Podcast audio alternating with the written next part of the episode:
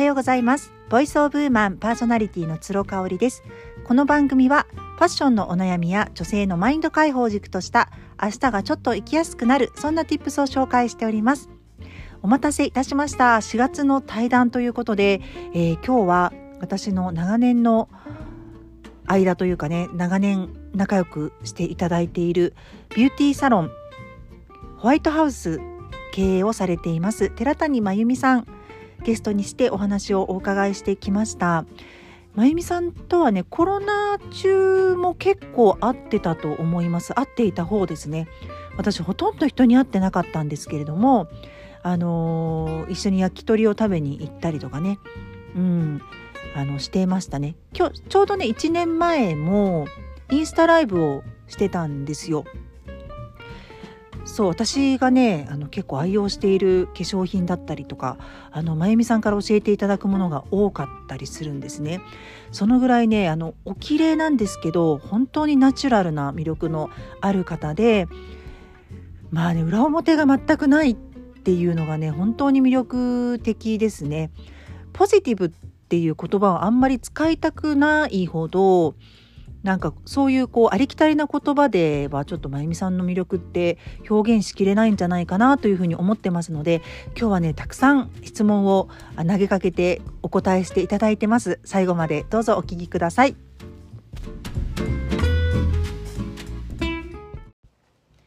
はい、それでは今月4月の対談会のお相手です。ビューティーサロンホワイトハウスオーナーの寺谷真由美さんです。緊張してるの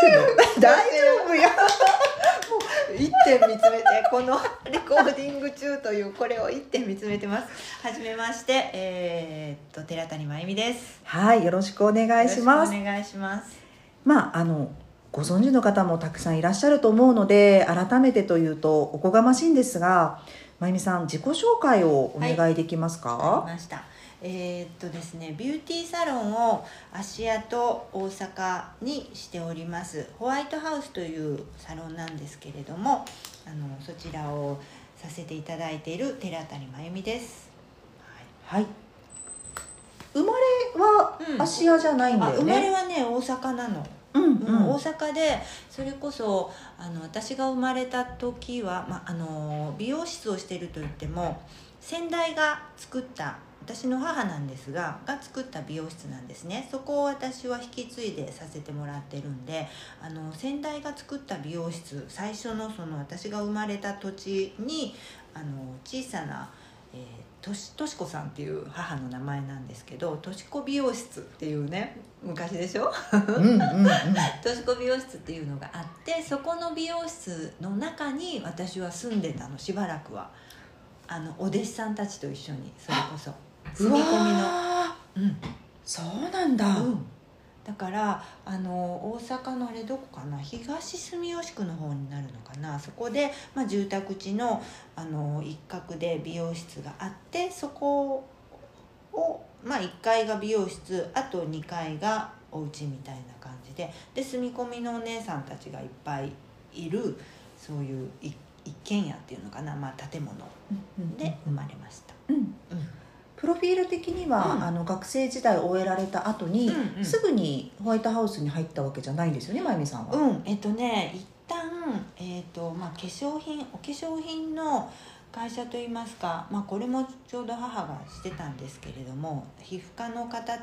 の先生と一緒に作った化粧品会社、そちらに一旦入って、PR をされてた。できてたかできてなかったかはちょっと疑問ですけど、 PR をしてました。その時って東京に住んでたんだっけ？行っ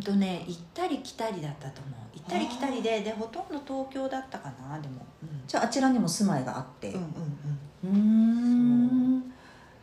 それでお母様から引き継いだというか。そうね、それはいつ頃？32歳の時、私が32歳の時に母が病気で亡くなってしまいまして、すごく若かったんですよ。母も53歳だったかなで亡くなって私が引き継ぐことになったんですけど、まあ引き継がなくてもいいよみたいなことは母には言われたんですけどね、まあなんていうのかな、看病しながらそういうわけにはいかないんじゃないかとか、それと化粧品会社をした後っていうのは私は美容室の方で主に経理、事務の方ですよね、そっちをしてたから、中のことは全部支払いですとかいろんなことは私がしてたから、すぐに入ろう、やれると思えばやれる、現場のことはできないけれどもっていう、そんな状態で引き継いだ。じゃあもうこう選択肢が自分の中にあったというかは、もう突然どうするって言われて、あ、もう入りますやりますっていう感じだった。そうね、でも本当に突然だったんで、母が、病気になってお医者さんからは1ヶ月って言われたの、余命が。ただそれが、運よく3ヶ月に延びたけど、3ヶ月間しかなかったわけで、その引き継ぎ期間、引き継ぎ期間といってももうほぼ意識があるかないか分かんないような状態だったから。どうするか、自分でやるのかやらないのかっていうのを考えるのは3ヶ月しかなかった。短いよね、なるほどな、じゃあターニングポイントをね、次にお伺いしたいと思ったんですけれども、ターニングポイントもやっぱりそのお母様が亡くなった時ですか？もうね、本当に人生のターニングポイントはいつですかっていう質問ってなんかの時ってよくね聞かれるんだけど、もうその度ごとにもうそう32歳、私のターニングポイントは32歳だったように思います。やっぱり、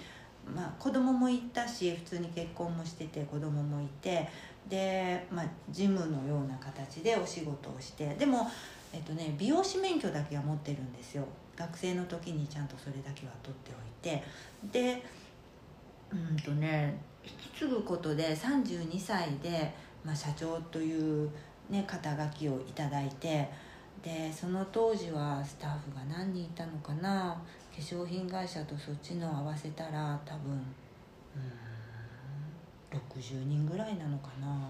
多いよね、でそこを引き継いだ時に、立った場所が変わると景色が変わるっていうのかな、もう全然こう見方が変わっちゃって、すごく自分の中で葛藤もあったし、もうどうしたらいいんだろう、それの毎日がそれ続き、でターニングポイントっていったらそこかな。自分が変わらなきゃいけないとか、もう変わっていくとか、もうスピードが速かったように思う。毎日のなんか過ごす感情も、時間も、私がまゆみさんに会ったのってちょうど10年前ぐらいなのね、なのでまゆみさんが40代の時なんだけども、30代の時にかおりちゃんに会ってたら、私全然違ってたと思うよっていうのがすっごく印象残ってて、何がって言ったら、やっぱ鎧をかぶってて、もうとにかくなめられちゃいけない、そうだよねバカにされるものかっていう、30代はトゲトゲしい女だったよ考えられないよね。まずは疑ってかかるっていうようなことがもう身についちゃって、でなんていうの、負けないぞみたいなのもあるし、なめられちゃいけないぞっていうのもあるし、すごく30代ってトゲトゲしい人だったように今思えば思うんだけど、でも30代でいながら40代になったらなんかこう道が開けるんじゃないかっていうことをずっと思ってて、周りの周りの人たちが40代オーバーの人が多かったから、自分もこの年齢になった時には多分もっと成長できてるし、もっとなんて言うんだろう、たくましくなってるんじゃないかなって思って、40代に早くなりたいって、そればっかり思う30代だったから、もう割とお化粧も適当だし、髪型だって適当だし、全然構ってなかったかもしれない。あ、そうなんだね、だって当時ねマネージャー遠藤ちゃんっていたじゃない。もうまゆみさんその頭で店行くんですかってよく言われてたもんで、宣材写真とか撮る時ももうカラーリング10センチ以上伸びてて汚すぎるでしょその頭とか、そういうの平気であった30代って。今もね、うん、そのキメキメっていうよりかは、まゆみさんの魅力ってその肩の力が程よく抜けててリラックス感があるっていうのが服装にもヘアスタイルにもメイクにも表れてると思うんだけど、そっちとはまた違ってたってことね。全然構わない、手をかけてない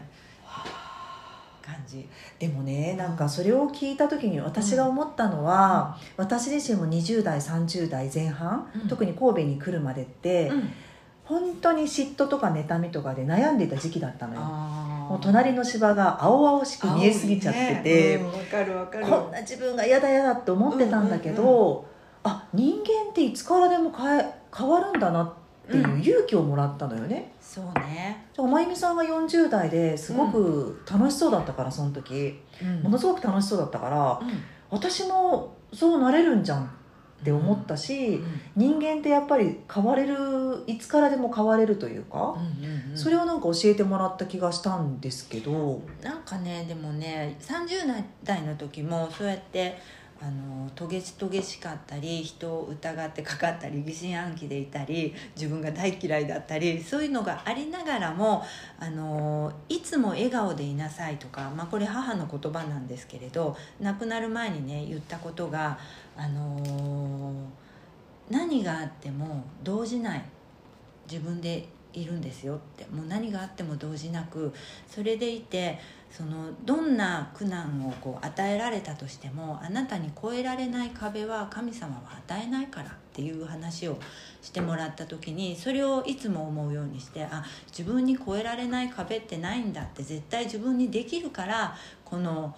苦難というか、こういうことを与えられてるんだな、じゃあ前向きに捉えて頑張って超えようっていうようなことは思ってたから、それはずっとしてたのと、それとね、多分40代、30代もトゲトゲしかったかもしれないけれど、子供の時から絶対言われてたことが、口角下がったらめちゃくちゃ怒られたの、お母さんに。普段よ喋ってる時じゃなくってだよ、普通に過ごしてて口角下がってるもう冷たく口角上げながら言われて、口角下がってるって怖いでしょ。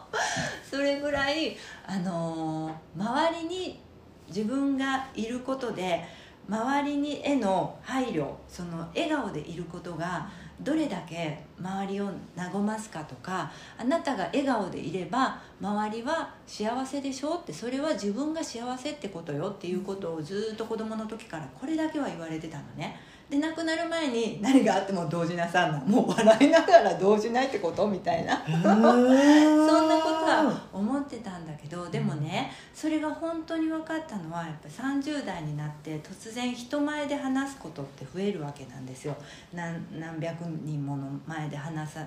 なきゃいけないこととかいっぱいあるんだけれども、このね話をさせてもらう時に聞いてる人の態度って言ったら変ですけど、聞いてる人の表情を見ながら話すでしょ。そういった時に笑顔で聞いてくれてる人にはやっぱり目を見て私も話すし、もっといろんなことを話そうって思うんだけど、めちゃくちゃ怖い顔で、その人は多分意識してないと思う。普段の顔がそういった顔で真剣に聞いてるだ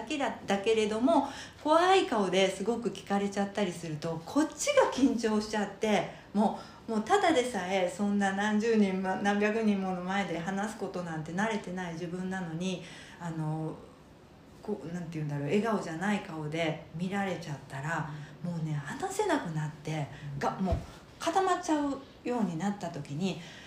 ああ笑顔って大事ねって、その時にもう本当に改めて思ったから、できるだけ意識を、口角を上げる意識っていうのはいつもそこからもさらにするようになったかな。実証されたというか、こういうことねって、周りに対する影響が笑顔じゃなければやっぱり面白くないと思われたり、それで笑顔なことで元気があるって思ってもらったり、それは強いては自分に返ってくることだから笑顔って大事だなって思ったのが何の話だったっけこれそのお母さんにね言われたことなんだけど、実はコロナ禍の時に、うん、私まゆみさんに、まあ、しばらくお会いしてなかったじゃない、うんうん、で芦屋で洋服屋さんをやってらっしゃる、もう何十年もやってらっしゃる女性のね社長さんにアパレルのお会いした時に、まゆみさんどうされてますかねって、うんうん、聞いたのよね。でお店にちょうどまゆみさんがいらっしゃったみたいで、うん、会ってたのは知ってたので聞いたんですね、うんうん、でその時まゆみさんともう一人飲食をやられている女性社長さんがいらっしゃって、分かった分かった、分かったでしょ、うん、でいや飲食店やられてる方は、うん、結構ちょっとダメージがね、うん、来てると、うんうんうん、まゆみちゃんは大丈夫ねって、笑顔だったって笑顔だったけど、いやでも実情はね、だって商業施設全部クローズだもん、うん、そうだよね、うん、それこそうち5店舗あったのが、うん、今2店舗ですから、うん、3店舗閉めたんだよ、うん、東京閉めて、うん、でミント神戸閉めて、うん、で創業の地というか、まあ、母が唯一手がけた心斎橋も閉めちゃったという3つ閉めたから、スタッフもいっぱい辞めちゃったから、もう本当に笑顔だったらしいですよ。いや笑顔じゃなかったと思うけど、多分もう笑い顔になっちゃって形状記憶されてるってことですね。もう口角上がったのが形状記憶で、笑顔だったようになるんでしょうね、うん、もう話す内容聞くも涙、語るも涙だったと思うけど、ね、そうだよね。ただやっぱその時にみんなが困ってる時に、うんうん、涙を流して口角を下げてその話をされるのか、うん、もう笑顔で、うん、いや大変ですめちゃめちゃって言われるのじゃ、聞く人のね、だってさ気持ちの、ね、コロナ禍で大変じゃない人なんていないも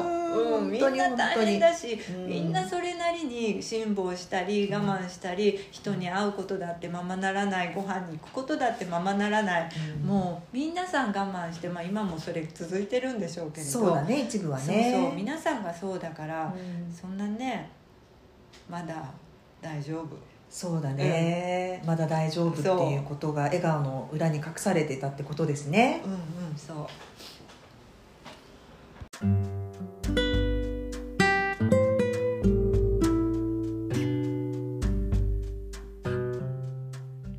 いかがでしたでしょうか。本日は寺谷まゆみさん対談会の前編をお送りさせていただきました。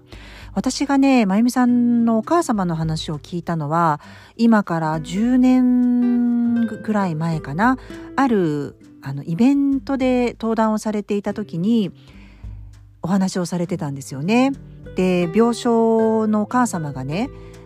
人間には越えられない壁は神様は用意しないのよっていうふうに言われたと。なので 何が起こっても動じない姿勢を貫きなさいっていうふうに言われたんですっていうのをね、やっぱり口角を上げてその時登壇されてお話ししてたんですが、もう私それを聞いて大泣きしてしまいまして、もう号泣しちゃったんですよね。そんな言葉を母親から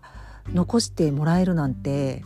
なんで素敵な経験なんだろうとね思いました。早くにお母様を亡くされて、もうそれからまゆみさん本当にたくさんの苦労されているわけなんですけれども、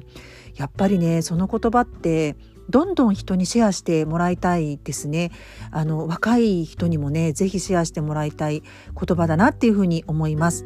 明日は後編をお届けします。まゆみさんが今ハマっているもの、ちょっと意外かもしれないんですけれども、まあお話を聞いてみると実は幼少期から大好きだったことらしいんですよね。それでは明日もお楽しみに。